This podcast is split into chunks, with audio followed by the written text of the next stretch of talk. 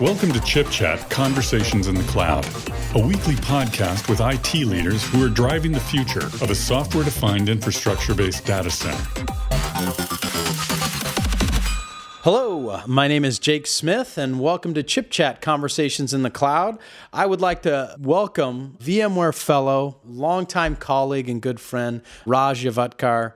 Tell us a little bit about yourself, Raj, or at least tell our listeners. I know you, so I don't want to be too familiar, but our listeners are going to get to know you for the first time today. So, Raj Yavatkar, I was at Intel for 18 years, uh, 10 years of which as an Intel fellow, worked on lots of different systems, initiatives, and products. Currently, I'm leading VMware's initiative in hybrid cloud infrastructure to make sure that we deliver distributed automation for public and private cloud so Wow. that we can bring in software defined infrastructure very quickly and let people operate it automatically. Well, that's pretty important because a lot of VMware's customers host their clouds on site. And you're really building the next generation solutions to allow them to have the flexibility to do either. That's right.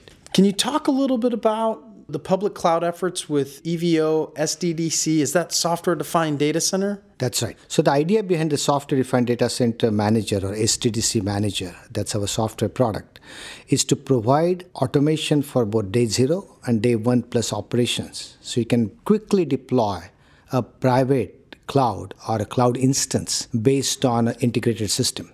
So for example, we automate how you bring it up. Today, if you want to bring up a cloud instance, it might take you weeks or months from the time the equipment arrives and different pieces of software.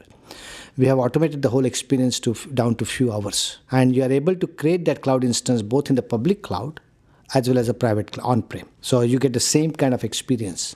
And once you bring it up, we also automate the day one operations like policy-based resource provisioning.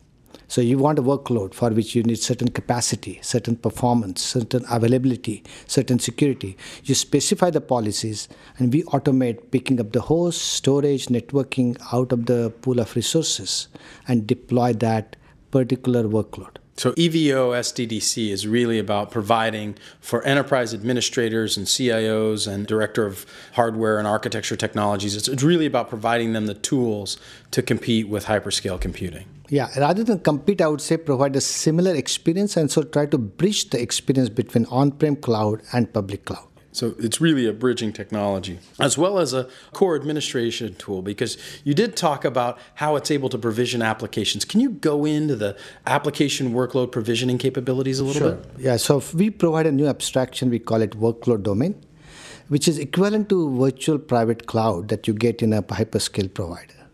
So with workload domain, you specify what your application needs. For example, you might have a dev test application where you don't really care about availability, but you care about performance.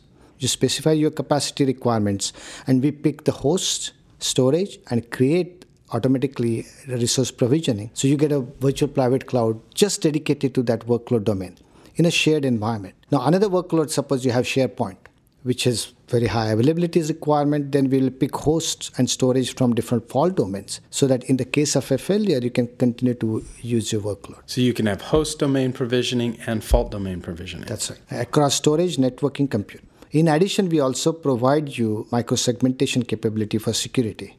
So you can have firewall policies assigned at per VM level. You don't need physical firewalls. So think of it as security moving to the edges of the VMs rather than sitting in the central place like a firewall. But at this point, you're taking security all the way to the workload. That's different than taking it to the edge. That's different than taking to the physical layer. You've actually taken it beyond the physical layer. Now you've taken it to the virtual layer around each specific VM. That's right. And next step for us is to also take it to the container level. So not just VMs. If you have multiple containerized applications, we can apply policies at container level. Now, can you still do that and have multiple operating systems functioning in this environment? Absolutely. The common abstraction we provide is virtual machine. On top of that, you can have Windows, Linux, whichever operating system you want. So you're providing the flexibility to be in a virtual environment, but now you're actually taking it one step further and you're providing an up level of security, an up level of administration, and the ability to use workload management and abstraction to increase flexibility of architecture inside of a data center. That's right. And we are doing it across networking and storage also, not just compute. Oh, wow. Most of the customers today have compute virtualized. Yes, they do. But because of network and storage, you can do it across all the resources. So you're combining resources. And I, I, think that was the nuance that I wasn't quite getting. It's not just the CPU, it's now the CPU, the networking, and the storage can be provisioned inside of that virtual machine. Right. Wow, that's pretty spectacular. So, can you talk a little bit about your vision for the future? You talked a little bit about we're, we're going towards containers, but I know you have a vision beyond containers. So, can you talk a little bit about that? So, I like to call it sort of tongue in cheek uh, 2020 vision for 2020 is to really deliver a self healing, self managing, self repairing autonomous infrastructure for public and private cloud. Wow. So the idea is that enterprise IT should only focus on value added services that they need to give to their customers. But the infrastructure should be really self healing, self repairing, and self managing.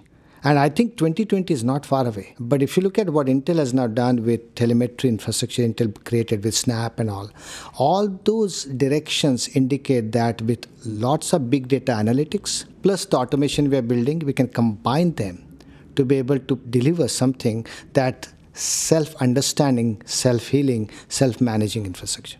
That's the vision. That sounds like really, really cool stuff. How do customers go from where they are today and get themselves on that path to get to that vision? So there are two aspects of that. One is that our customer is enterprise IT, and their customers are driving them really quickly through DevOps culture to start building infrastructure which is very quick to come up and very quick to adapt to the changing environment. So if I'm an enterprise IT administrator, I'm already facing this demand from the customers. So we believe that if you start with this infrastructure, which is really automated with respect to not just day zero, but day one plus operations, then the journey is gradual. It will take some time, but by 2020, we should have all the pieces in place so that we can have a self aware infrastructure already being deployed. What are you seeing? What are the trends that you're hearing and seeing from enterprise IT customers that you work with? So I think uh, enterprise IT also is a very wide spectrum. There are people who are leading edge, people who are always trying out new concepts. And there are other enterprise IT customers who, for good reasons, for business reasons, have to be very conservative. And they are finding increasingly that their so called shadow IT, which is internal customers directly going to hyperscale providers, is a big part of their budget that they need to address.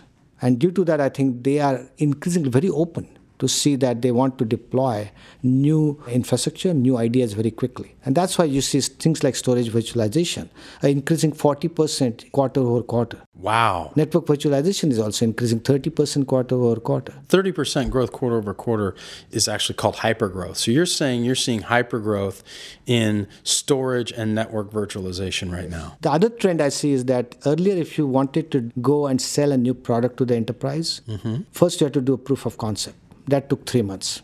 Then they did a pilot. Then they went to production. I see increasingly people are willing to start with a pilot directly with actual workload in that pilot being deployed and then go to production environment, which is a big change. Which is a big change from the point of view of, am I'm talking about large manufacturers, large banks, they are changing. Uh, another example I'll give a trend I see is that people have been talking about virtual desktops for a long time.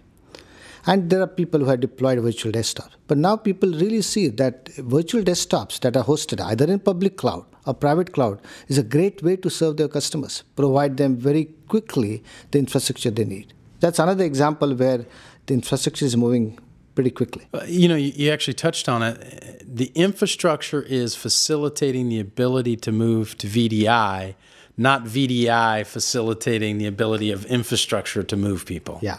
Where can people go and find out more about these new products that we talked about today? You just go to VMware.com, and if you search, you will find information about it through blogs, through white papers, and so on. Thank you, Raj Yavatkar, VMware Fellow, former Intel employee, uh, still one of the smartest 10 men I know on the planet. It's been an honor to have you here. Uh, my name is Jake Smith. This has been Chip Chat Conversations in the Cloud. Thank you, Jake.